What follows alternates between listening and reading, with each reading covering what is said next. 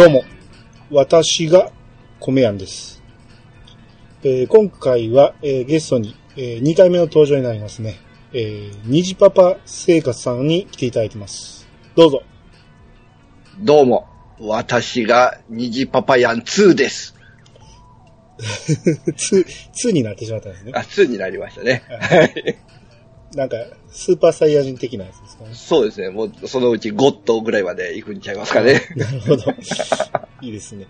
あのーまあ、虹パパ生活さんといえば、虹パパラジオなんですけど、はい。うん。あのね、いろいろ、あのー機材なんかも揃えておられたり、はい。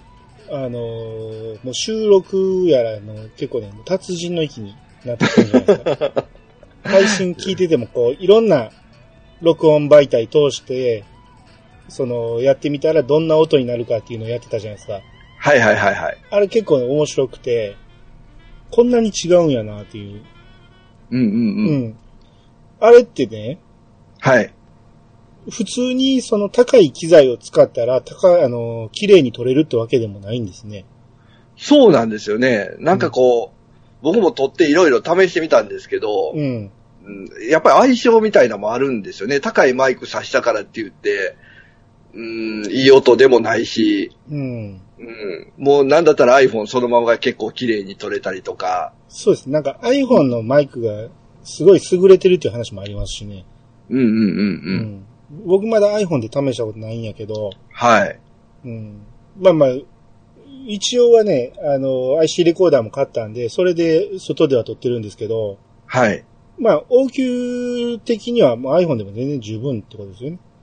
そうですね。うん。ちゃんと口元とかに持っていけば全然大丈夫ですね。ああ、そうですか。はい。ああ、なるほど。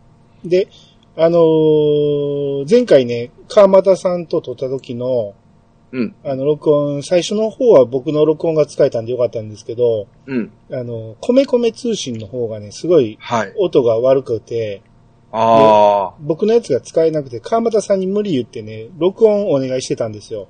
はいはい。もうその場でやり方教えて、その場で、おあの、やってみてください言ってやって、で、なんか不安ながらも、こう、まあなんとか撮れたみたいで、うんうん。ただ、やっぱちょっとね、雑音が多くて、川又さんの声がすごい小さくなってしまったんですよ。ああ。はいはいはい。うんで、それで、ちょっと録音方法変えなあかんなと思ってたところ、こう、虹パパさんに紹介していただいた、うん。ミックスパッドっていうソフトが、はい。これがかなりの優れもんでして。最初ね、僕ちょっといろいろ失敗して使い方わからなくて、はいはいはい。敗はしてたんですけど、完全にセッティングできたらすごいいいですね、これ。これいいですよね。うん。うんうん。無料で使えると思えんぐらいの高機能ですよね。そうですね。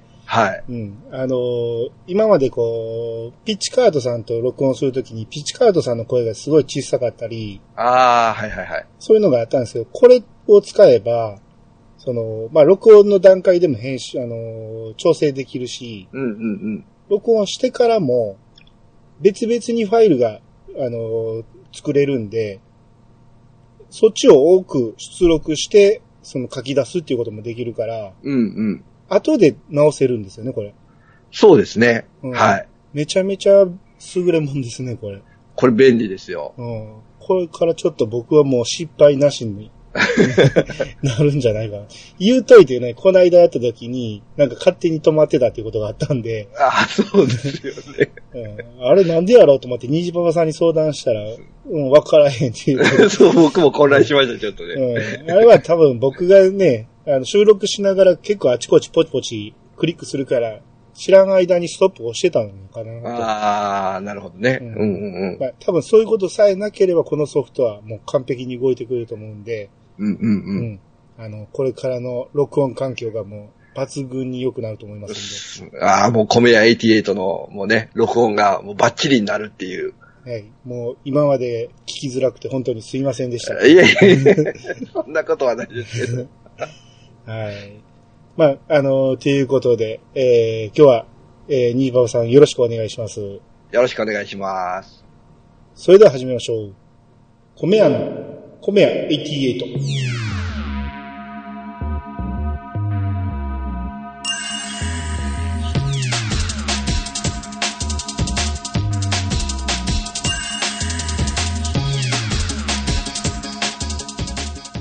この番組は謎の米や米やんがお米のことなどについて話すポッドキャストです。改めまして、どうもです。えー、虹場さん、改めましてよろしくお願いします。よろしくお願いします。えー今回は、えーシリーズ企画ですね。えーうんうんお国自慢の徳島県編ということで。おー、来ましたね。えっ、とね、これまで、えー宮城県と福島県と、その、東北ばっかりやってたんですけど、はい。うん。あのー東北はね、あのー僕も行ったことはあるけど、そんなにやっぱりね、馴染みがないっていうか、その、そんなにしょっちゅう行けるわけじゃないし、あんまり、文化圏がちゃうじゃないですか、やっぱり。あー、やっぱりね、うんあの、関西圏関西とか、とはまたね。西のはい方とやっぱり東北ってもうだいぶ違うから、うんうん。もう完璧に教えてもらう立場で、あ、そうなんですかっていう感じの、もう聞き直したらね、僕もね、何回そうなんですかっていうふうになってくらいずっと言ってるんやけど、まあ、あれはあれでね、もちろん面白かったんですけど、うんうん今回の、その、虹パパさんの徳島県っていうのは、はい。やっぱ、かなり関西から近いんで、うんうんううんん。で、僕も何回もね、行ってるし、その、テレビとかでもよく見るし、はい。すごい馴染みがあるんで、これはこれでまた楽しみやな、ということで。うんはい。うん。まあ、あのーいろいろ、まあ、それでも、前にね、虹パパラジオの方で、お国自慢じゃない、えー徳島県の紹介をやってたじゃないですか。はいはい。やりました、やりました。うん。あの時のね、あのー話も面白かったんで、それもね、同じようなことをまたこっちでもね、言っていただいて、で、うんさらにこれで面白いと思ってもらったら、虹パパラジオの方聞いてもらったら、ね、あのーいいと思いますんで、はい。はい、今日は、あのーぜひ、徳島県をバンバン宣伝していってください。あもうね、皆さんが、聞いていただいてる皆さんがね、もう徳島県に来たくなるようなね、ああ、ほんまや いいですね。ことを言いたいと思いますよ。はい。じゃあ、早速、えー、観光っていうか、えー、徳島県の目玉的なもの、あはいのおすすめの場所とかね、そういうのをちょっと教えていただきたいんですけど。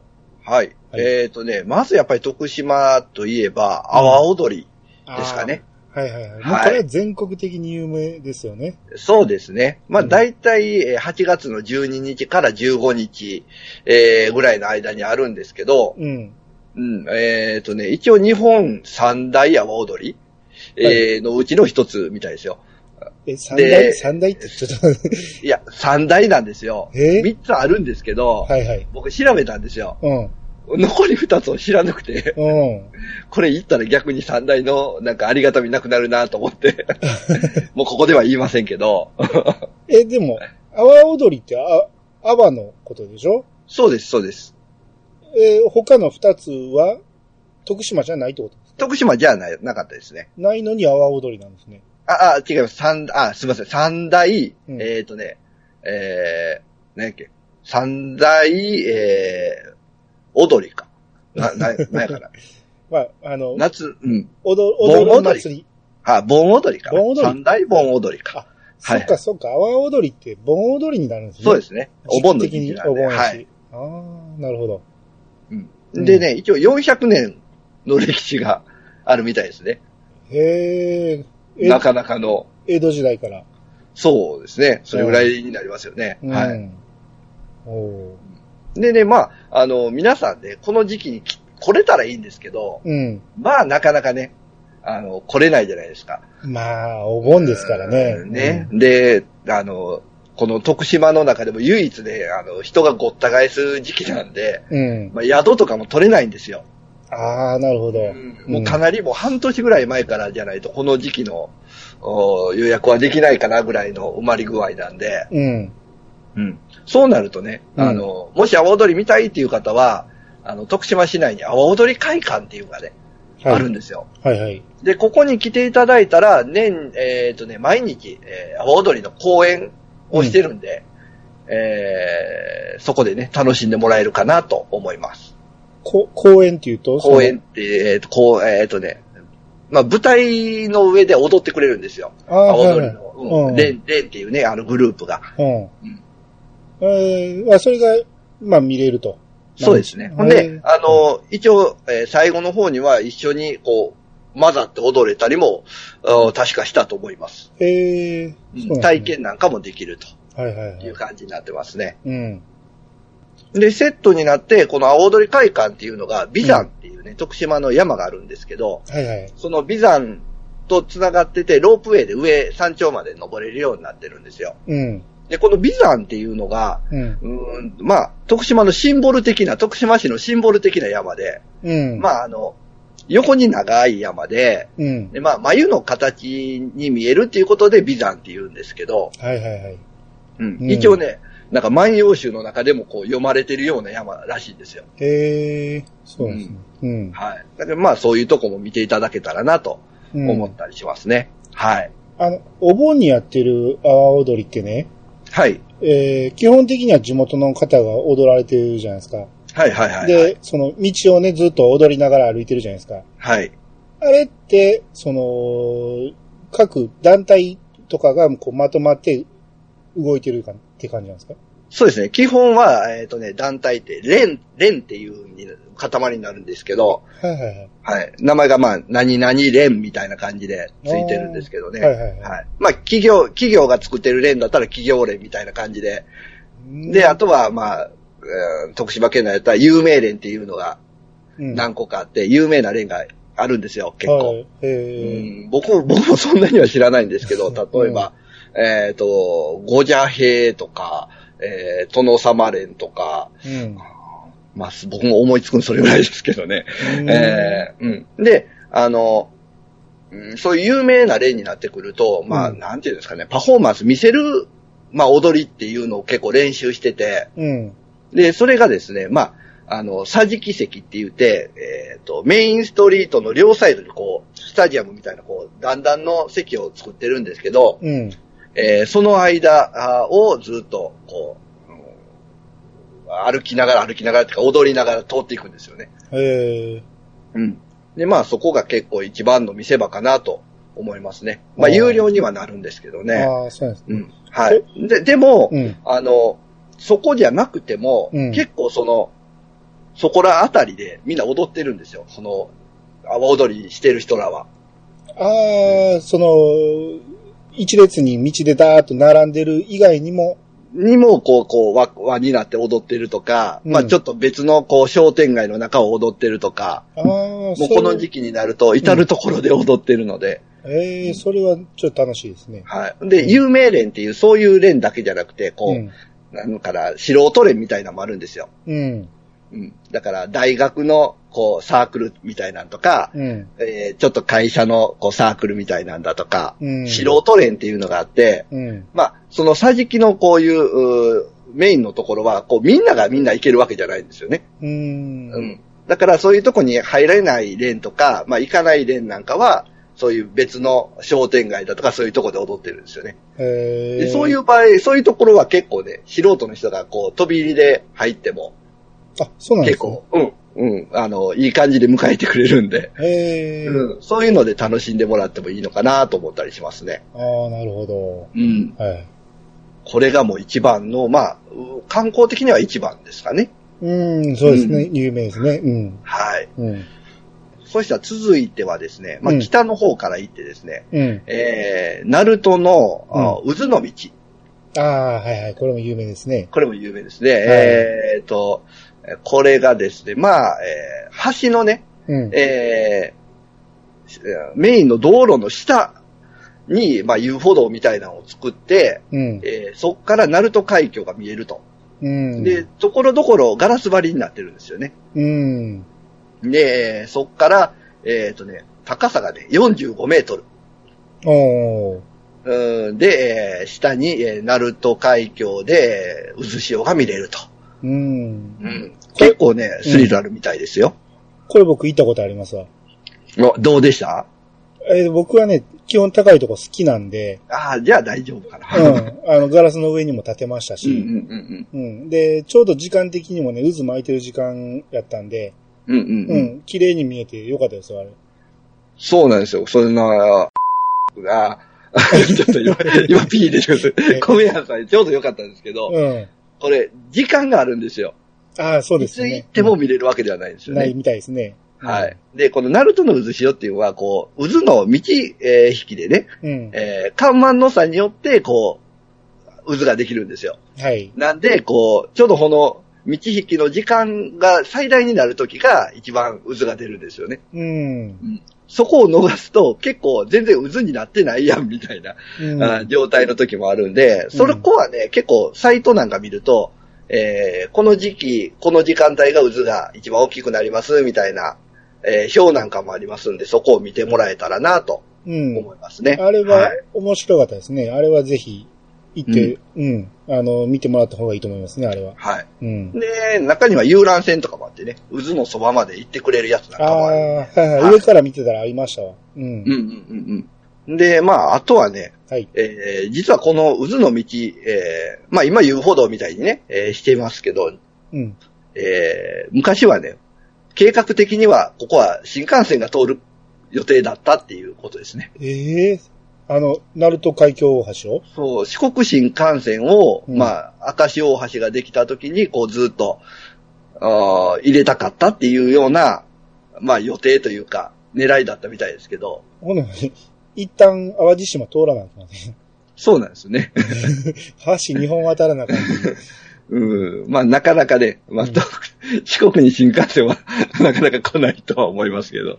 うん。まあ、そんな予定のところだったみたいですよ。ええまあ、どっちか言うたら、瀬戸大橋の方がね、電車通ってますうんからね。うんうん。うんそうなんですよこっね。ちの方がなんか、ありそうな感じはするけど、ね、うん鳴門海峡大橋にもそういう構想があったってこうとですねん。。はい。まあ、でもね、うん。あの、これ、徳島に住んどる人だったら絶対言うんですけど、うん。徳島電車じゃないんですよね。ああ、徳島は汽車なんですよね。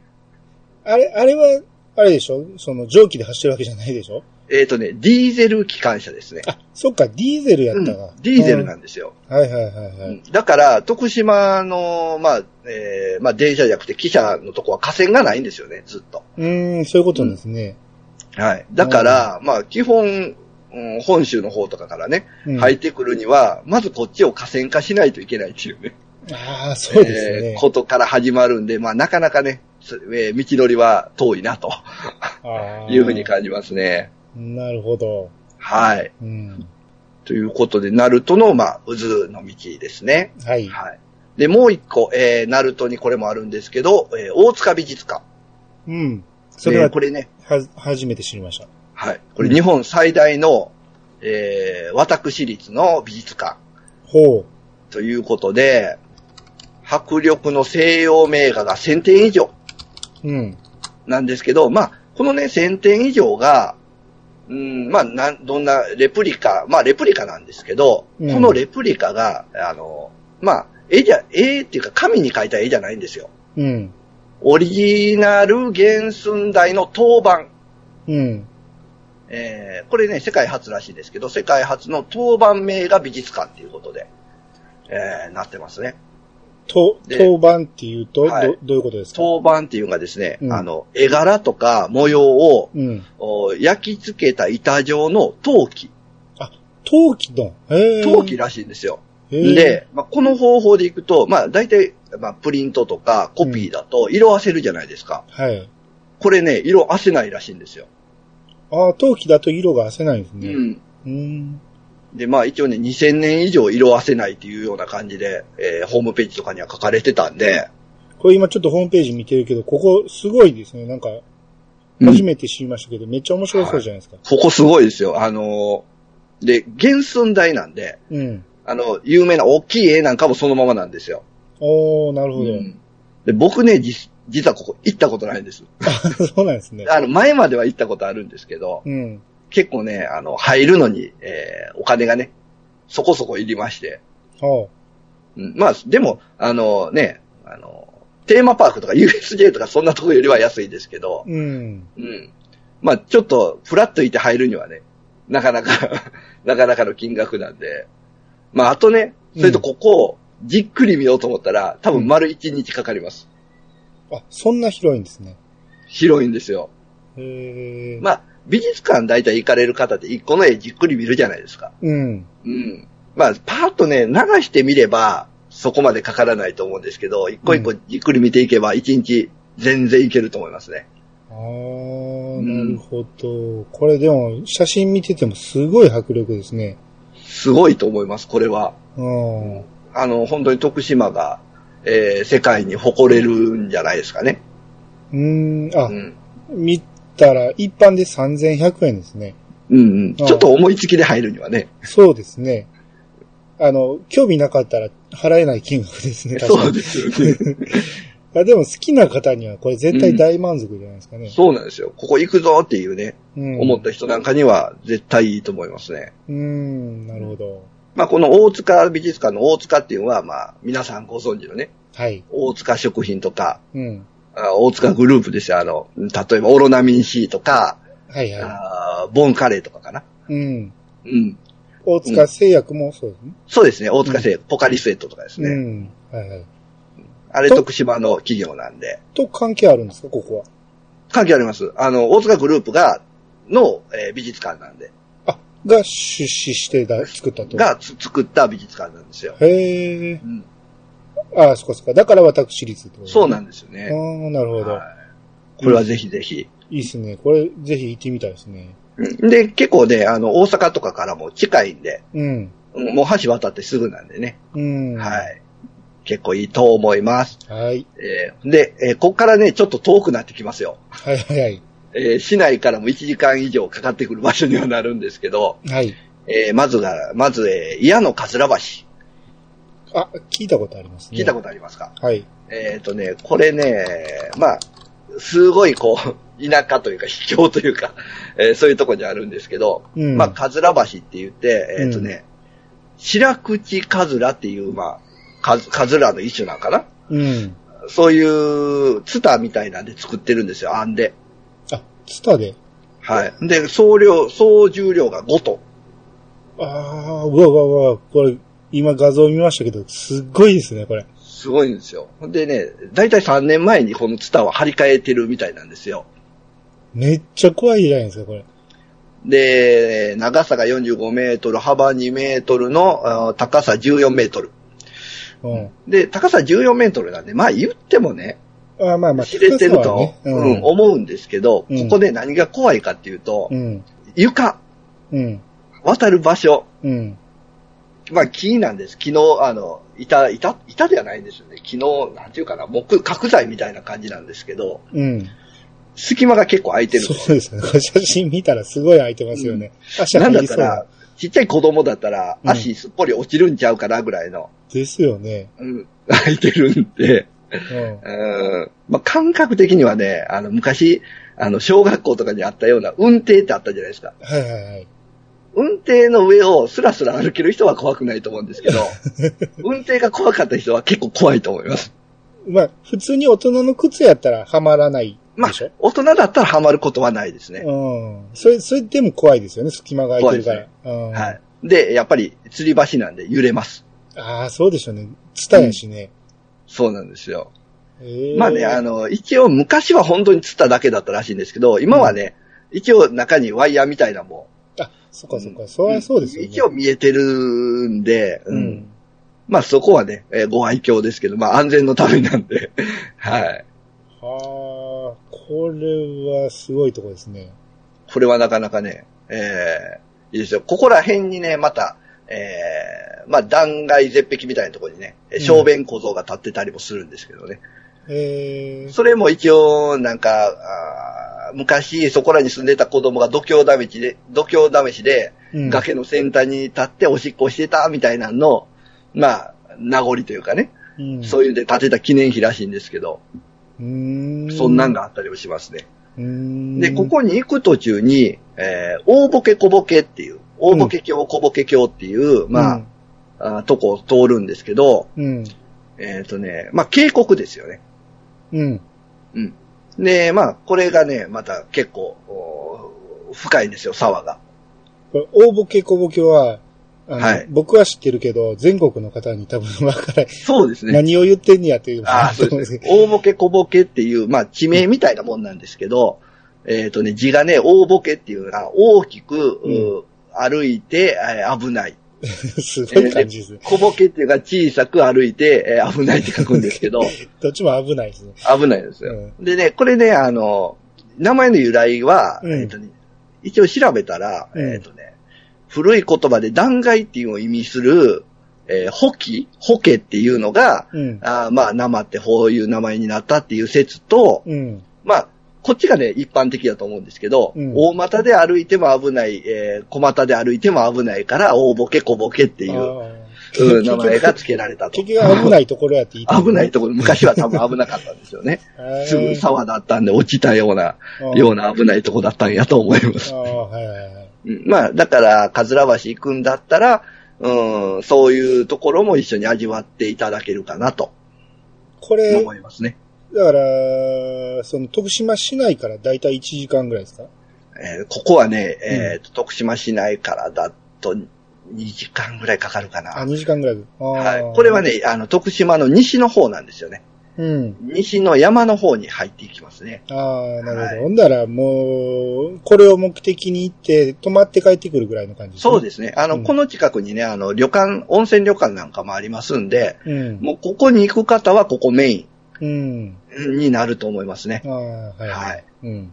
あと、この辺りね、あの、まあ、吉野川のこう流れがある、谷の流れなんで結構きついんですけど、うん。あの、沢下りとか、うん。あとは最近はね、流行りでラフティングはいはいはい。なんかもやってますね。うーん。ラフティング目当てで来てる人結構いるみたいですね。あーこれでもはい今大ボケの観光サイト見たら、もうここだけでいろいろ遊べるとこいっぱいありますよね。結構ありますね。うんはい。一日いろいろ回って遊べるような感じなんで、ここも遊びに行くには良さそうですね。いいと思います。結構自然豊かなんで。うん。はい。はい。うんえー、そしてですね、今度南に、えー行きたいと思いますけど、はい。えー、これね、米やんさんということで、うん。えー、NHK のね、連続テレビ小説つながりで、はい。えー、昔ね、徳島が、まあ、メインっていうか舞台になったウェルカメっていう、うー朝ドラがあったんですけど、うん。まあ、あの、ウミガメのね、えー、まあ、そんな話だったんですけど、うん。で、そのウェルカメの舞台になった場所にあるう博物館、うん。えーこれがですね、ウミガメ博物館カレッタっていうとこですね、日和佐町っていう、えー徳島の南の方のお町にあるんですけど、はい。えーこれね、結構世界でも珍しいウミガメ、えーだけの博物館。おー。すごいですね。うん。はい、で、このカレッタがあるうところが、まあ、海岸のね、あ砂浜沿いなんですけど、うん。まあ、この砂浜に、えー毎年赤ウミガメが産卵に来ると。はということですね。うんで、卵なんかを保護して浮かさせて、えー海に戻すような、えーそういう活動をしてますね。はい。で、まあ、世界のウミガメについて、えー学べたり、えーそうやね、あの、ウミガメのこの、ちっちゃい時からの、こう、大きくさしていく様子なんかが見れたりしますね。うーん。はい。なるほど。で、結構大きいウミガメなんかも、えーいたりするんで、ウミガメって近くで見たらこんなでかいんだっていうのが味わえるんじゃないかなと思います。はいはいはい。あとね、西に行く途中、こっからはね、あの、メインにするにはちょっとないかなっていう感じなんですけど、うん。まあちょっと通るついでに、うんもしあったら寄っていただきたいなっていうのが、うん。えー、淡市っていうところのね、うん土中っていうのがあるんですよ。土中。土中、土の柱って書くんですけど、あ、はいはい、柱はいね。うん。。はいい。これ一応ね、国の天然記念物に指定されてるみたいでう、ん。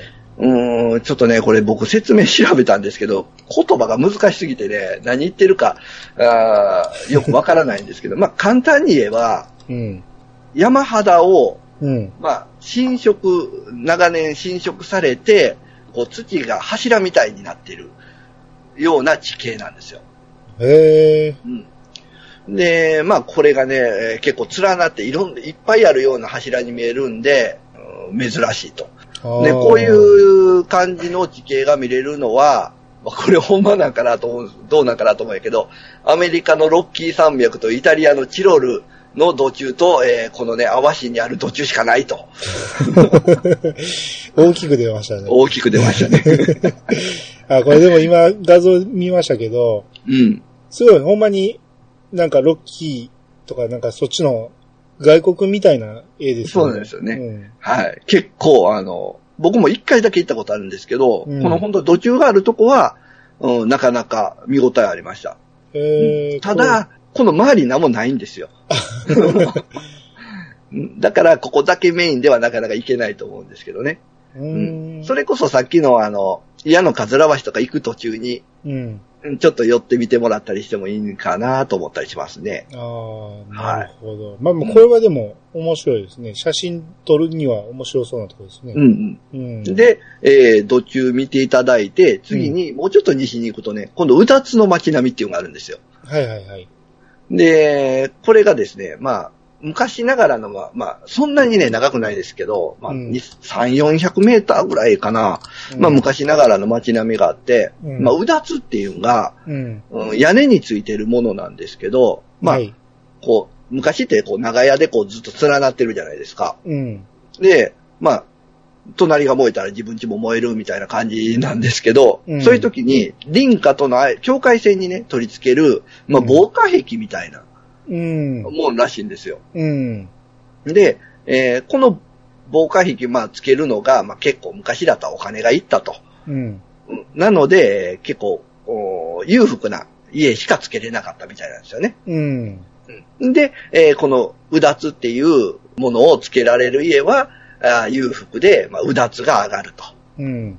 まあ、あのね、あの、いつまで経っても出世できない人、うだつが上がらないって言うじゃないですか。そうですね。うん。うんまあ、それの語源となったっていう感じですかね。うん。はいはいはい。うん。ううんん。土中うだつの街並みぐらいはセットで、えー全然見ていただいて時間あまりあると思います。うんはいはいはい。これ、はまあ、うだつが残ってる街並みってそこそこあるけど、これ写真見たら結構観光できるぐらいのこう、バーっと並んでますね。両サイドに。そうなんですけど、ううんーん、そこまで期待しない方がいいかもしれないですね。そうですか。はい。はい。まあ、あとね、この近くに、ううんとね、オデモン座っていうのが、えーありまして、うん。えーこれね、山田洋次監督の、あれなんだったかな？ちょっと題名、虹、虹をかける男かな？何やっけな？ちょっと題名、ど忘れしたんですけど、うん。それの、なんだろう、撮影場所になった映画館うん。があったりしますんで、まあ、それもセットで見ていただけたら、まあまうん。あ、いいかな、という感じですね。はい。うん。はい。あとはね、えーこれ市内になるんですけど、今まで結構、本当に観光観光した感じなんですけど、これイベントで、えー街遊びっていうね、ほイベントが最近ありまして、サブカルチャー的なあー感じのイベントなんですよ。う。うん。で、えー徳島にね、あの、アニメの制作会社があーあるんですけど、うん。うん。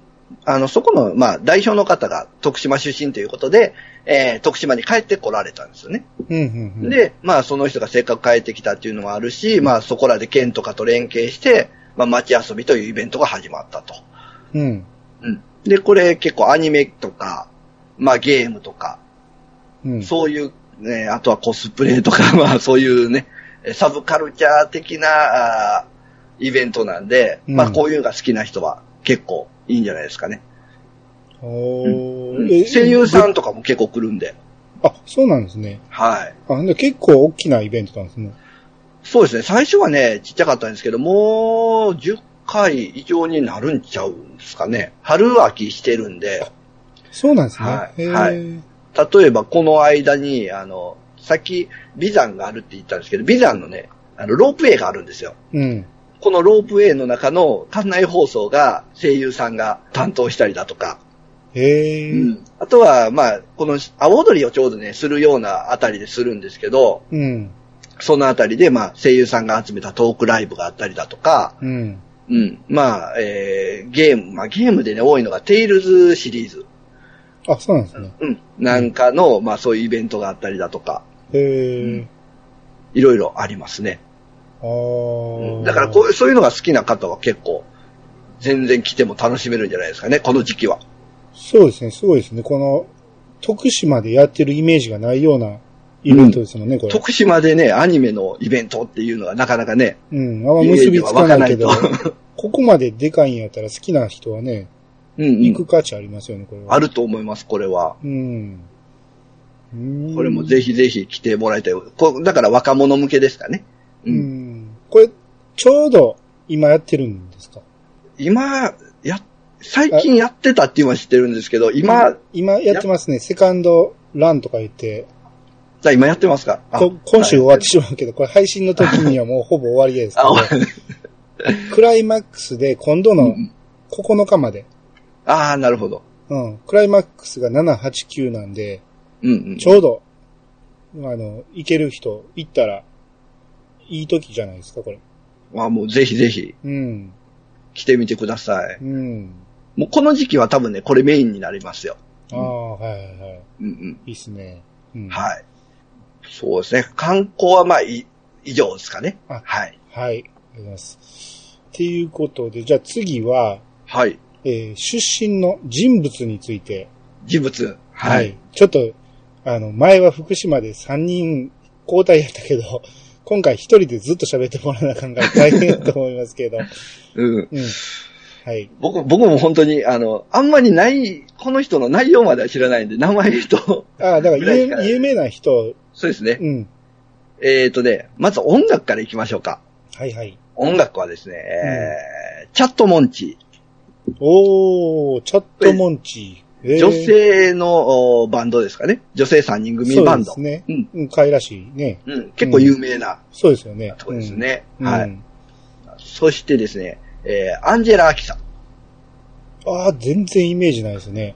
はい。すごいですね。なんか、外国から来てそうな感じやそうですよ徳島出身らしいですね。えー、そうなんですね。えーそして最近だとですね、うん。これ僕読み方が合ってるかちょっとあれなんですけど、米津玄師さんあ。米津玄師。剣士。うんはい。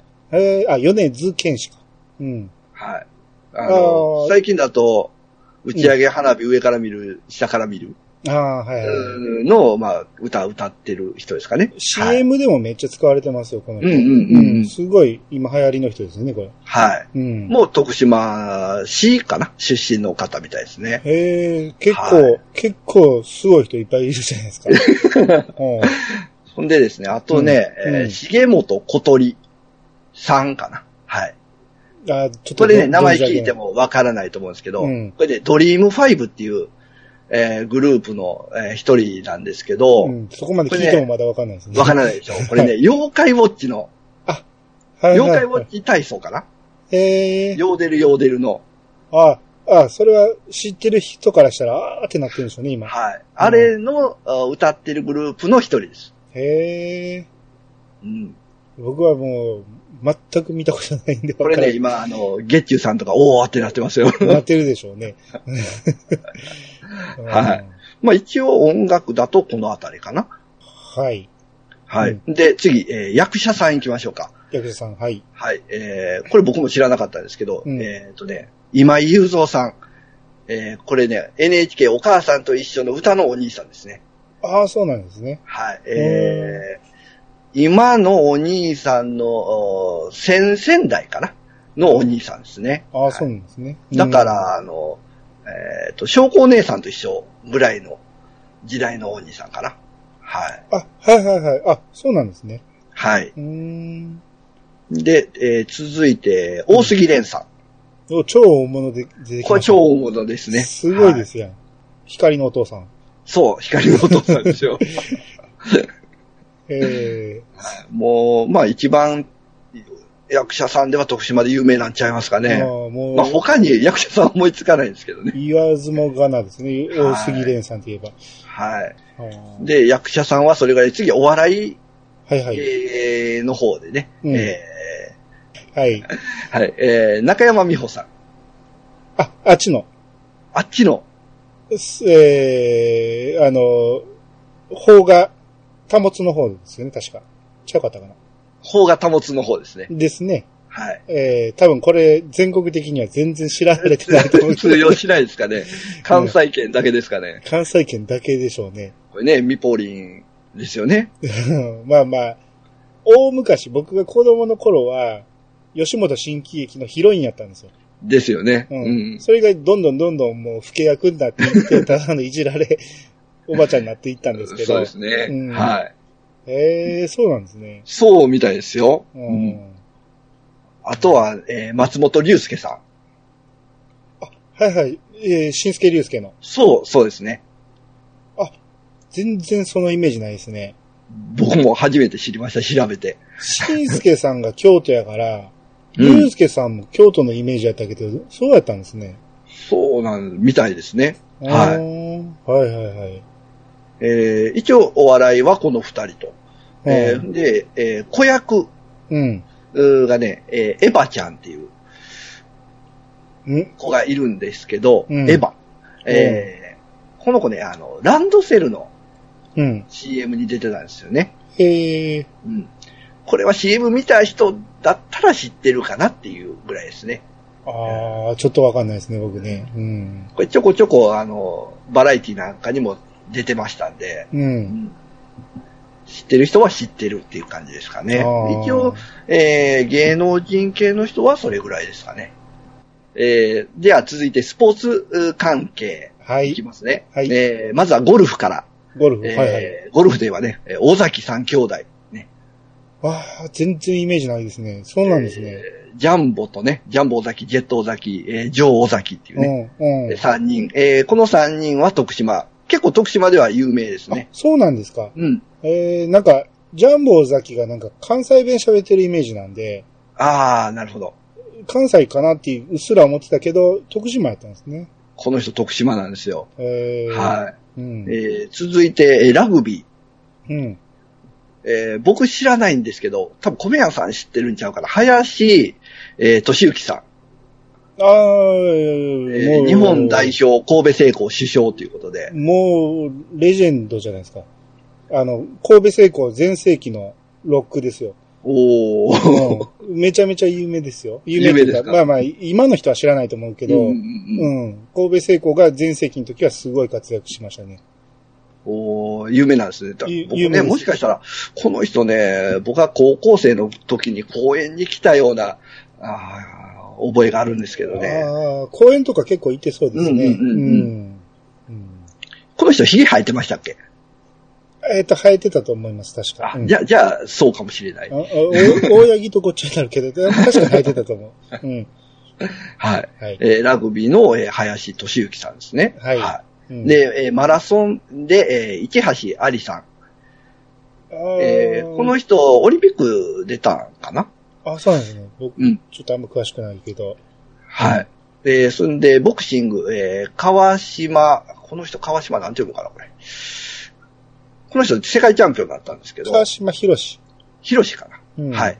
出身地的には、えー、尾崎三兄弟と一緒のところですね。ああ、はい。世界チャンプ出してるわけですね。出してますね。うん。はい。で、あとはですね、えーうん野球が結構いるんですけど、まあ、有名どころだと、えー、バンドエイジさん。おー。はい。おーこれは今名前を出して得になるのかわからない。ね、最近ね、なかなか見ないですけどね。最近ね、ちょっといろいろね、あって。うんですね。まあまあでも、すごい人ですからね、野球にしても、芸能界でもね。そうですね。まあ、どっちで紹介するかってね、迷うとこですけどうね。ん、はいはい。うん。で、えー巨人で活躍された、えー水野さんね。ああ、はいはいはい。えーっと、池田高校。池田高校ですね。うん。はい。で、池田高校といえば、えー津田文也監督ね。ああ、はいはいはい。うん。津田監督ね。はい。津田監督ね。これはもう結構、高校野球が好きな人は、うん、まあ、レジェンド的なね。そうですよね。うん、はい。まあ、春夏合わせての優勝っていうね。うん、僕らの時代はもうみんな知ってますね、確かに。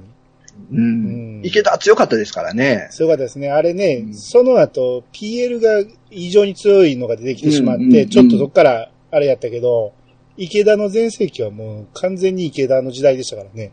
うん。うん。あの時代は強かったですね。ですねうんまあ、四国はどこも強いって評判でしたからね、昔からね。うん。今、今はね、なかなかもう、ね、はい強いとかだいぶ決まっちゃってますけどね。うん。はい。んで、えー、次がですね、まあ、もう引退されましたけど、ロッテの里崎さんね。ああ、僕ちょっとあんま詳しくないですけど。うん。あとは、えー、そうやな、そこそこいるんですけど、あと、川上健信。えー、中日ね。はい。はいはいはいはい。すごい、はすごいじゃないですか。川上健信といえば。これね、もうメジャーリーグまで行ったという。そうですね。はい。うんえーちなみに、えー川上健信さん、えー僕、えー同じ町ですね。へえ。同じ町で、しかも、えー同じ少年野球のチームに僕は行ってましたね。年齢的には、年齢的には被ってないんですよ。向こうの方が。えっ、とね、上ですね。よ、うん5つ6つ上なんかな？ああ、そうですね。だからちょうどね、えーか、この時期的には被ってないんですけど、でも同じチームやったっていうのはすごいですね。同じチームで川上健信を教えてた監督に教えてもらってたんですよ。ああ、すごいですね。はい。うん、で、僕の家から、まあ、そうやな、10分、うん、かからないぐらいで川上健信さんの家には行きますね。うんそれ結構すごいことですよ。うん結構ね、やっぱり地元では有名ですよね。うん。で、えー野球選手がそれぐらいかな。はい。そして、えーバドミントン。うん。えー、松友美咲さん。えー、聞いたことあるこの人は、えーこの前のうんリオデジャネイロオリンピック、うん。女子ダブルスで金メダル取りました。あ、それでか。えー、そうですね。あの、コンビ、コンビですね。コンビっていうか、あーなん、なんたらペアって言われてましたね。そうそうそうそうそう。僕もど忘れしましたけど、今。うん。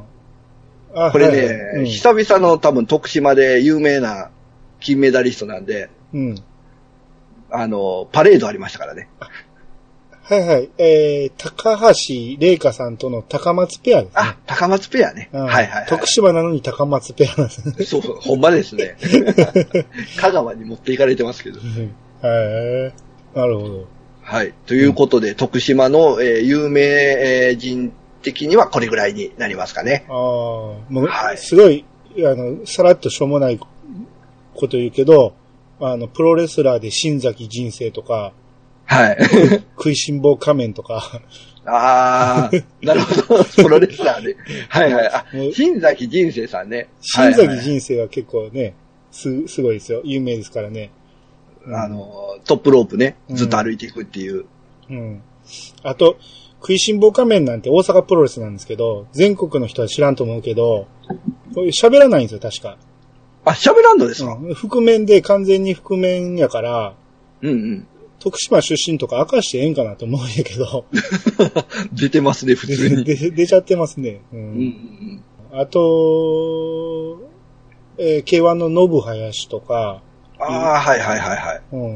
うん、ちょっと目につきましたね。うん、まあこれも、あの、他の県でもそうやけど、もう、県でくくると、上げ出したらキリがないんで。そうなんですよ。なので、こう、結構一般的にも分かる人を、えーチョイスしたんで、今。ですね。僕が今、うんパッとね、引っかかったところ言ってしまっただけなんで。うんうんうんはい。はい。じゃあ、えー有名人はこれぐらいで。はい。はい。えー、じゃあ最後、えー特産品。お願いします。えー特産品がですね、えーまずはお芋ですね。ナルト金時。はい、はい、えーこれ、さつまいもなんですけど。ナルト金時僕大好きですわ。はい。うん。これも結構、あの、徳島でね、結構砂地、海岸線沿いでね、うん。えー作ってるところがあって、うん。で、品質が結構いいのができるんでしょうね、多分。うんうん。僕も芋作りは全然わからないんであれですけど。ああ、まあでも僕、さつまいもの中ではかなり好きな方ですね。その、甘さで言うとね、うんうんうんよ、くあのーあ、安納芋っ安納芋ね。て言われるけど、あれ見た目だけで、甘いのは僕、ナルト金時の方が甘いと思うんですよね。で、安納芋は結構ね、どっちかというと、こう、んねちゃっとしてるんですよね。そうそうそう。あの、しうん汁っていうか、み蜜が出るっていうけどそうそうそうそうそうそあれ蜜自体そんなに甘いと思わへんから、う。ああ、見た目がね、うん甘そうに見えるんですよ。実際食べたら僕ね、ナルト金時の方が美味しいなと思ったんですけどね。まあ、ナルト金時は本当に昔ながらの、うん。おー皆さんがイメージするさつまいものうん。甘い版みたいなね。そうですね。ううんん。で、次が、えっ、とね、いちご。いちごなんですけど、いちごも特産品で、その中でもね、あの、一部のところで、桃いちごっていうのが作られてまして、なんで、なんでまた同じ果物を引っ張ってきたんでしょうね。えっとね、なんで桃なんまあ多分ね、大きいからなんだと大きいから。思うんですよ。見た目が桃ぐらいねそう。うん。でね、うん。多分もう、あれで、えー、実をね、多分間引いてるんですよ。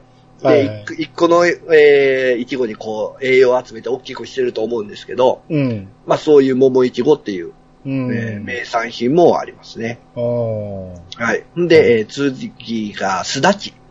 あー、すだち有名ですね。すだちね。はい。うんえー、まあ、えー、他のね、県の方なんかだったら、かぼすとかね。はいはいはい。えー、まあ、ゆ、ゆずはまたちゃうかな。まあ、かぼすかな。かぼすっていうイメージがあるんですけど、うん。まあ、徳島だとすだちと。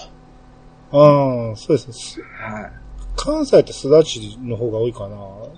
うん。やっぱり近いからですからね。そうですね。うんうん。で、まあ、すだちだったら、まあ、冷ややっことかね。うん。えー、サンマとか。うん。まあ、そういうのにかけたりとか、まあ、焼酎に入れてすだち中にしたりね。ああ、そうですね、うんありますね。はい。うんまあ、そういう感じで、えー飲んで、飲んだり食べたりしてもらえるかな、とうん。いうところですね。うん。はい。で、続いてですね、これ、ね、僕も一押ししたいんですけど、うん。えーシンピジウム。出ました。これね、うんえーまあ僕が作ってるうん花のね、花なんですけど、そうですね。あの、一応ね、これも特産品に入ってます。うん。虹パパ製菓さんといえばお花農家なんでね。そうなんですね。うんはい。はい。これが、これがもう一押しやと。一押しですね。はい。えうん。ーこのね、えー結構県内に、えー日本一のお種苗会社っていうね、うんシンピジウムの苗を作る会社がありまして、はい。で、そこのお膝元っていうのもあるんですよね。ああ、そうなんですね。はい。うん。で、まあ日本の中でも有数の生産量を誇る、えー産地ということで。うん。はい。ぜひぜひ皆さんね、これシンピジウムだけでも今日覚えて帰ってください。ああ、そうですね。うん。はい。で、続いて、まあこれはね、そこまで有名じゃないかもしれないんですけど、うんまあ一応特産品にはい入ってるんで、えー、阿波踊り、阿波牛、阿波ポークっていうことで肉なんですけど、ほまあ阿波牛、阿波ポークはね、う。うん。まあ大体わかると思うんですけど、この阿波踊り、うん。このネーミング、なあ、大体想像つきますねね。、えもう阿波踊りと、えーこの自撮りのね、うん。えー、阿波って書いて、おっぽのに鳥と、はいえー。阿波踊りでかけてるっていうね。なるほど。まあまあ、そこだけですけど。なるほど。うんはい。で、えー続いて、ナルトワカメ。ああ、わかめ有名ですね。はい。うんえーこれね、やっぱりこう、ナルト海峡のこう、あの、潮の流れがね、強いとこで、まあ、ある、あるワカメっていうことで、結構歯応えとか、うん。えー肉厚が結構あるらしいんで、うん。美味しいみたいですねう。ん。はいはいはい。えー続いてですね、まあ、す結構漁獲量が多いのがハモ。ああ、そうなんですね。魚の。はい。い。えー漁獲量的には全国有数みたいですね。へえ、そうなんですね。うん。で、このハモは基本もう関西圏、うん。えーに、えー行ってるみたい、いたい、みたいですね。ああ、はいまあまあ、京都がね、近いですからそうですね。ううんん。だから京都なんかにも結構行ってるんじゃないでしょうかね。はい。はい。うん。で、えー続いて、徳島ラーメン。ああ、いいですね。徳島ラーメンね。ねはいうん。一応ね、これね、えースープの色が焦げ茶色。そうですね。うん。えー豚骨醤油スープっていうことですね。うん見た目がすっごい辛そうなんですね。そう、見た目すごいからそうなんですよ。うん。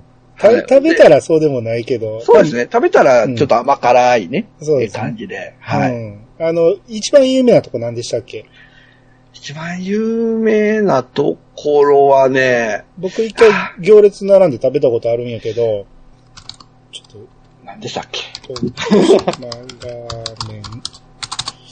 あの、有名人のね、サインがいっぱいあったんですよ。井の谷かな？あ、井の谷ね。はいはいはい。そうです、そうそうそうそう。うん。井の谷が結構有名ですね。うん。あのーカウンターしかないけど、うんうん。カウンターがこの字型に、こう、バーッとあって、はい。20人ぐらい座れるんですけど、うんうんうん。うん、そこが、その、かなり行列並んで、うん、食べましたね。うんうんうん。うん、美味しかったですよ。あそこは有名ですね。うん、すっごい有名人のサインいっぱいありましたよ。あとはまあ、徳島だったら東大とか、あ、東大ね。あ福利とかね、うんえーそういうところもそこそ、そこそこっていうか有名ですね、徳島ラーメンでい。は。東大はね、京都の南インターに降りたところにあるんですよ。そうそう、結構ね、あのーもう県外に出てるんですよ。うんね、京都にあって徳島ラーメンで東大っていうからもうようわからへんんですよ。そう。まあ、猪谷はね、多分徳島しかないと思うんで、はい。まあ、その点では、まあ、徳島来て猪谷っていうのはいいかもしれないですね。うん。うんはいはい。うん。で、一応、まあ、スープに、えー、甘辛く煮た豚バラ肉うん。が乗って、えー生卵トッピングっていうのが特徴ですかね。生卵、最初から入ってたような気するな。僕は食べた時は入ってましたわ。ああ、入ってるやつとか、えっ、とね、場所によったら生卵何個でもどうぞとか、あ、そうなんですね。うん、いうとこもありますね。へえ。うん。いいっすで、結構白いご飯と一緒に食べる人もいます。ああ、はいはいはい。はい。うん。で炭水化物、炭水化物みたいなね。うん。まあまあ、あの、色が濃いからね、すごいなんか、おかずになりそうな感じしますよね。うん、はい。はいえっ、とね、ほんで続いて、半田そうめん。あ、半田そうめんね。いいですね。はい。これはね、あの、普通のそうめんよりちょっと太いんですかね。そうですね。半田そうめん太いですね。うん。はい。だから、まあ、もう、イボの糸との、お対になるようなそうめんと思っていただいたら、いうん、そうそうそう。いんじゃないですかね。うん、はい。美味しいですね。うん。はい。でですね、続いて、たらいうどん。たらいうどん。たらいうどんは、知らないですかね、米屋さうわー知らないですね。ん。はい。これね、あの、まあ、あの、山の中で、まあう、昔ね、あの、どなり町っていうところで有名なんですけど、うん。江戸時代末期って書いてますけどね、地元の木こりの人がこう、谷でね、うん。こう、まあ、作業するじゃないですか。うん。で、その合間に、えー、川でね、手打ちうどんを茹でて、うん。で、そのまま、えー釜を囲んで食べたんが起源らしいんですよ。あー。ほんで、まあ、今は、えー、茹でたやつを、こう、木のね、たらい、うんたらいですよね。うんあれにそのまま茹で汁ごと入れて、うん。で、それと1セットで、あの、だしかなが出てきて、それで食べるって感じなんですけど、あ、あーほんならもう、そう、釜揚げみたいな感じですね。そうですね。はい。うん。釜揚げので、そのまま切らずに出てくるって感じね。そうそうそうそうそう。で、まあ、昔はその、迅速っていう、こう、ハゼ科の小魚らしいんですけど、それで、えーその出汁を取ってたらしいんですよ。うん。今もね、その魚がいて、それで取ってるかどうかわからないんですけど。うーん。はいでね、結構このたらいうどんの店が、専門店があるあたりが、うん。山道を走ってて、こう、沢に降りていくようなところにいっぱいあるんですよ。まあ、いっぱいって言ってもね、もうだいぶ減っちゃって、うん。今は3、4軒やと思うんですけど、うん。うん、結構こういう雰囲気もあるんで、へで、うんまたね、今最近流行りの讃岐うどんとはまた全然違うんで、ー。あ、全然ちゃうんですか？違うんですよ。うん、結構もちもちしてる感じですかね。あーああいう、その弾力、弾力っていうか、あのー歯応えとか、、うん、ではない感じですね。これでも水で締めないからっていうのもあるかもしれない。まあまあそうですね。それもあるでしょうね。うん。はなるほど。これも結構僕は好きなんで、はい。うん、人によっては合うんじゃないですかね。ああ、なるほはいど。で、続いて、えーフィッシュカツ。あ、出ました。出ました。これはね、徳島のスーパーに行けばどこにでもあるっていうね。これだから僕ね、ニジパパラジオで聞いて、そこで初めて知ったんですけど、はい。普通に白身魚っていうことではないんですか？ほんとね、一応白身魚やとは思うんですけど、うん。まあ、魚のすり身なんで多分いろいろ入ってるとは思うんですよ。あ、そっかそっか、言ってたね。はい。あでの、すり身なんですね。んそうそう。で、魚のすり身に、カレー粉とか、香辛料とか混ぜて、で、それを薄く伸ばしたやつにパン粉まぶして揚げたう。うん。ものですね。おー、フィッシュカツ。はい。米屋さん食べたことは？食べたことないんですよ。ないですね。まあ、まあ言うてもね、あのー、なんですかね、地元のローカルフードみたいな感じなんで、うん。うん、まあ、そんな高級な味はしませんけど、まあ、うん昔ながらの懐かしい味ですね。あー。まあ、感じ的にはね、あの、駄菓子に、あの、ビッグカツってあるじゃないですか。はいはいはい。もっと肉厚なビッグカツみたいな イなるほどメ。ージですよ。お、おかずになるぐらいのやつ。そうそう、あれのカレー味みたいなね。ああ、なるほど。で、まあ、そうやね。あれ、そのフィッシュカツを切って、卵であえて炒めたり、うんまあもうなんだったらフィッシュカツ丸ごと炒めたり、うん。うんまあ、サンドイッチに挟んでね、具にしたりとか、うーん。まあいろんな食べ方ができるかなっていうやつですね。いいですね。美味しそうですね。はい。うん。もうこれね、本当にどこでもあるんで、徳島来たら、うん。ぜひぜひ買って食べてもらいたいなと思いますね。はい。はい。で、次が藍染め。藍染め、はいはい。はい。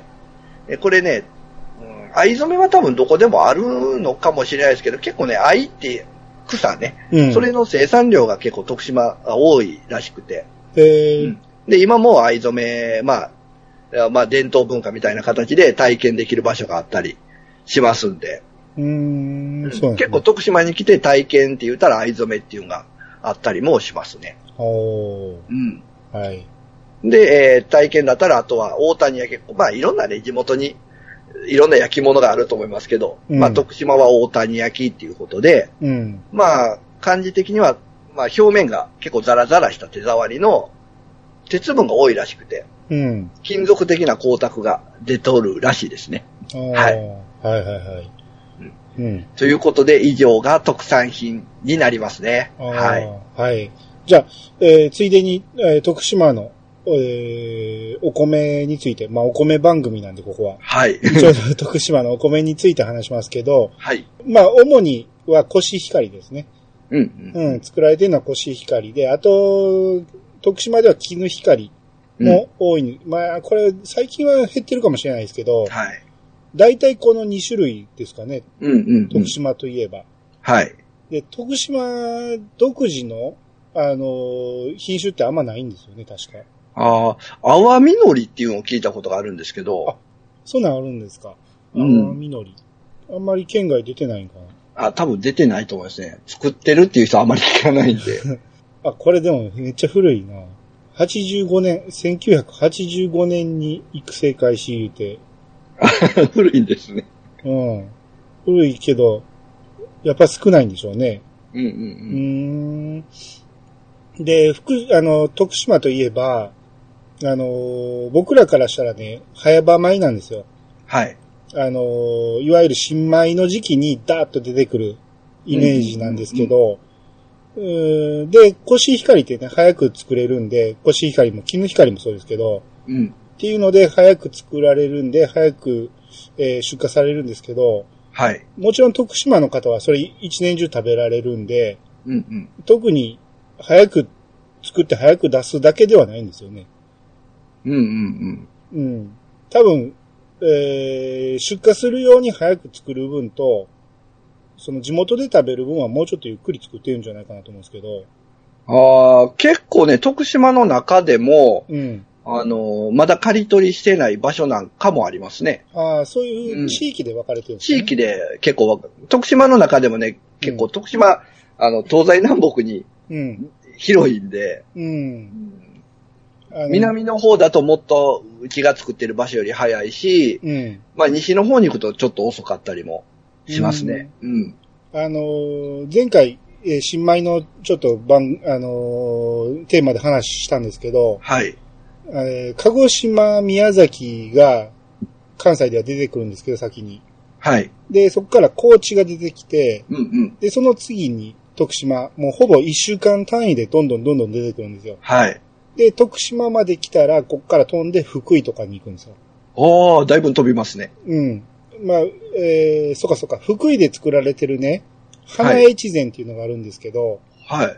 それもと、確か徳島でもある程度作られてたと思いますよ。あー。うん、そんなんなんかもう完全に早場前なんで、うんうん、うん。もう作ったらすぐに全部出荷されると思うんですけど、うん。うん、っていうのもあって、まあ、えー基本的には、えー新米を、えー早期米として作る産地であるっていう感じですね、徳島。はい。うん。まあ、味は、あのーあれですよ。都市によって全然違いますね。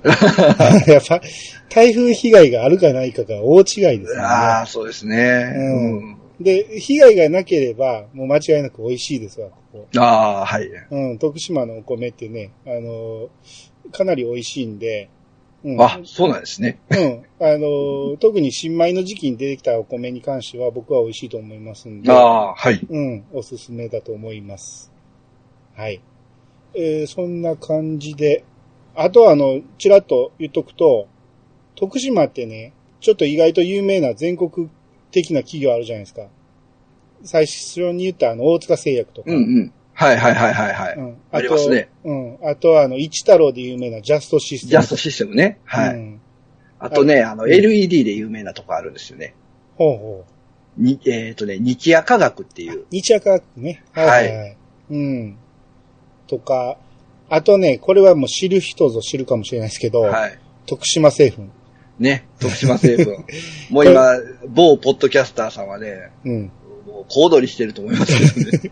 徳島製粉はね、全国には行ってないんかもしれないけど、関西には結構来てて、はい。えー何の会社かっていうと、インスタントラーメンうんをうんうん主に作ってるんですかね。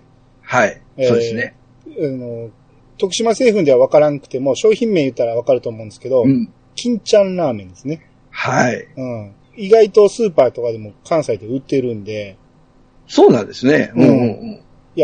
あの、意識してさ、さんと、あれやけど、普通にドンキとかでもあったんちゃうかな。ああ、金ちゃんラーメンね、うん。他のカップ麺と比べたらちょっと容器が独特なんでね。で独特ですね。うん昔は特にね、あのー昔の、えー、UFO の蓋？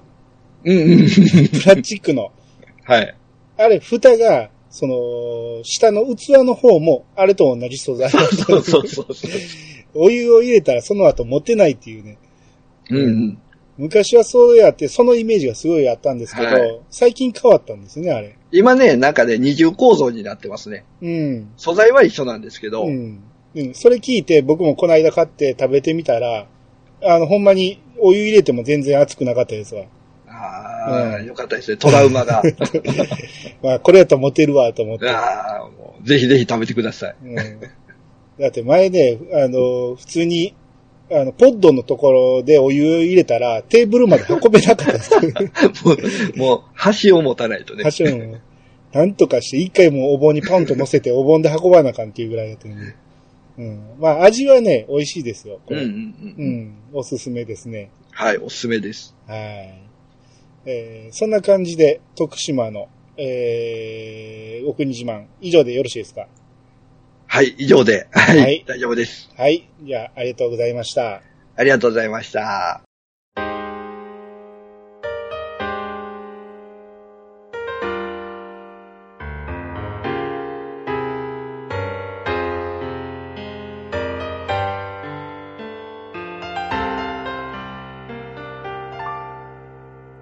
エングです。はーい。はい、えー今回のゲストは、虹パパ生活さんでした。どうもどうも。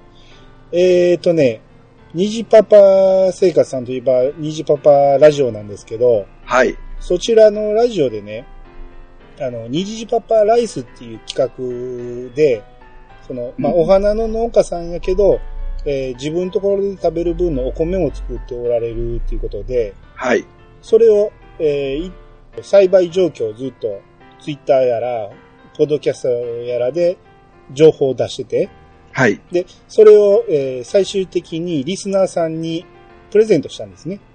あ、そうですね。うんはい。っていう企画をやっておられまして、で、私もね、ちょっと役得でちょっと送っていただいたんですよ、その、虹パパライスを。あ品種はコシヒカリでよかったね。コシヒカリですね。ねはい。うん、で、その、できた時に、虹パパさんから、残念なお知らせがありますって そうなん言われて、ですよね。で実はちょっと今年出来が悪くてとか言って、で、3等だったんですって言って言ってはって、そうそうそうそう。で、まあそれ聞いたときに、まあ3等でもね、味はそんなに、あの、差ないですよ、言って、見た目が悪いだけですよって言ってて、はい。で、それが実際うちに、えー届いたときに、はい。袋を開けたら、あ、あ、やっぱ3等の見た目ですよね。まあ一般の方はね、わからないかもしれないですけど、やっぱ僕、ある程度プロなんで、あ、これは3等のランクついてもおかしくないなっていう感じだったんですけど、あの、さっきも言った通り、見た目が悪いだけで味はそんなに関係ないんですよ。はいはいはいはい。うんで、僕もそれで3等やからっていう先入観を持たずに食べて、食べてみたら、美味しかったですよ。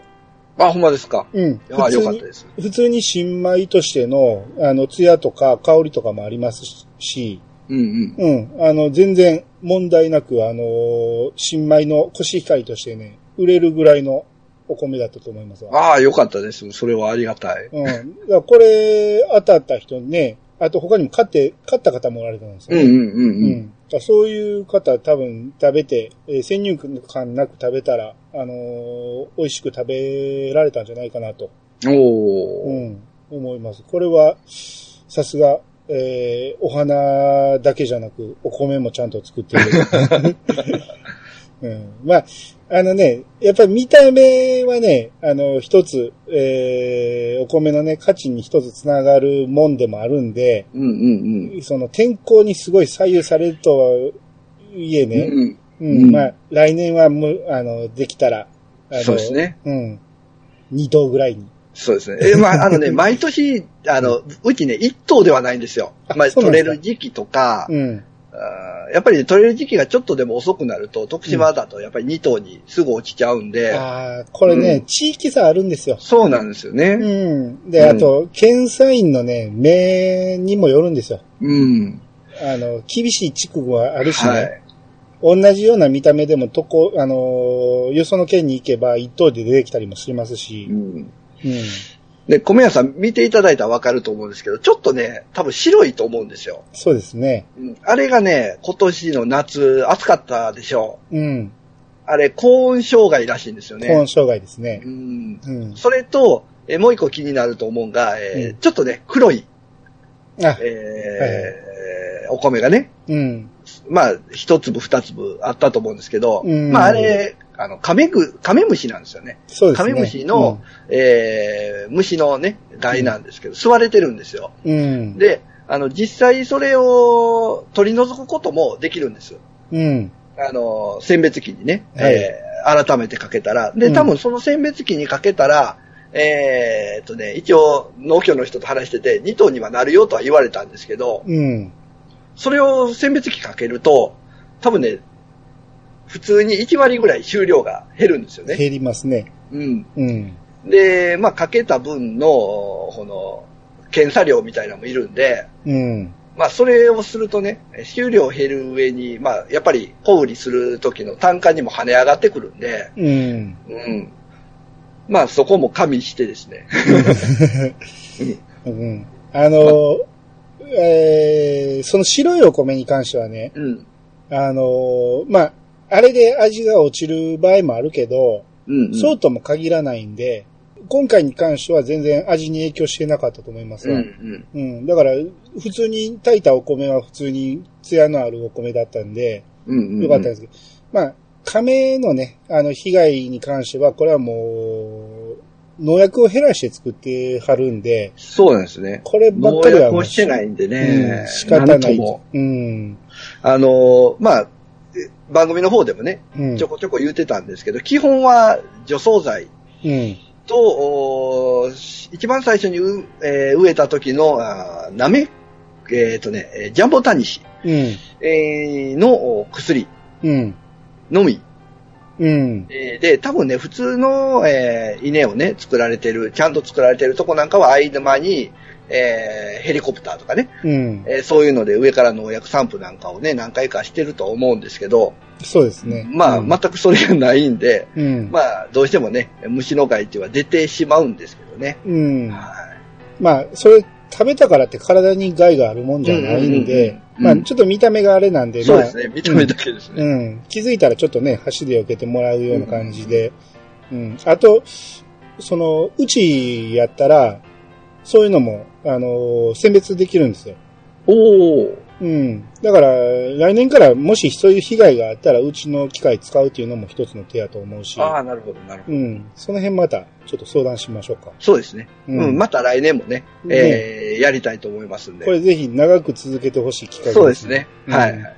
ということで、これね、あの、虹パパラジオのリスナーさんが応募の権利ありますんで、そうですよ。はい来年に向けて皆さん、虹パパラジオのリスナーになって、えーはいぜひおこ、えー来年の美味しいお米を当ててくださいと。はい。いいぜことひぜひ。はい、ということで、はい。